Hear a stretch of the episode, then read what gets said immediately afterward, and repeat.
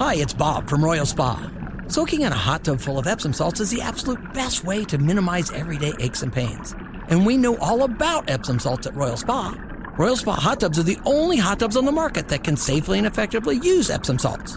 Made right here in Indiana, Royal Spa hot tubs are the highest quality hot tubs on the market. Visit any one of our three Indianapolis locations or visit royalspa.com. Ah, Royal Spa.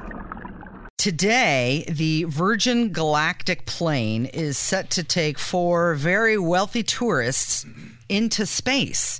So, this thing, I mean, it's amazing looking. It is beautiful. It's got ceiling windows so that you can see out uh, into space. You can see every angle. Unlike the Titan, which just had that one portal, this Virgin Galactic plane that's going to space has windows everywhere. So if you're sitting in this machine, you'll be able to see everything well. You'll be able to see a lot of uh, vacuum of space, stars perhaps, but it's going to take four paying customers to at least 250,000 feet above Earth's surface.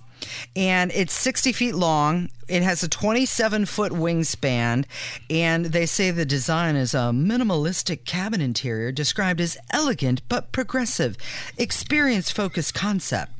And is that what it really said? Yes, that's how. I mean, it's progressive. It's like they're describing a you know a, a, a hotel room at the Ritz Carlton or something like that. Which I guess if you're paying that kind of money, I want a little pretentiousness in the description of my accommodation. Right. Yeah, you yeah. better make it look good. Well, Right. Richard Branson talks about having space for all and even your chance to win a trip.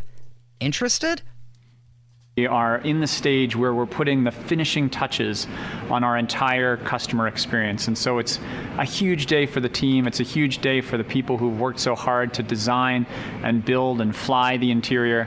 And it's a huge day for the whole company. The cabin really has been designed in some ways around one thing, which is the view of Earth from space. And so every customer will have two windows to themselves. Um, and, you know, in a fun twist, every customer will also have two cameras focused on them to capture every aspect of their experience. So that's like when you go on a roller coaster and you know you get the picture Get the and then picture later. after you get off the ride you go down and you see your face like ah um, every person will have a camera in their face but don't you think since the recent Titan accident it would deter rich people from these other world high-end tourism experiences Absolutely not. People still pay a ton of money to climb Mount Everest. They're still shooting off themselves off into space. Eh, You know, if you've got that much money, you're a thrill seeker and, and looking for the best thrill. No, thank you. Well, I don't have that much money, so I don't have that problem. 956, it's Kendall and Casey on 93 WIBC. Thanks for listening this morning.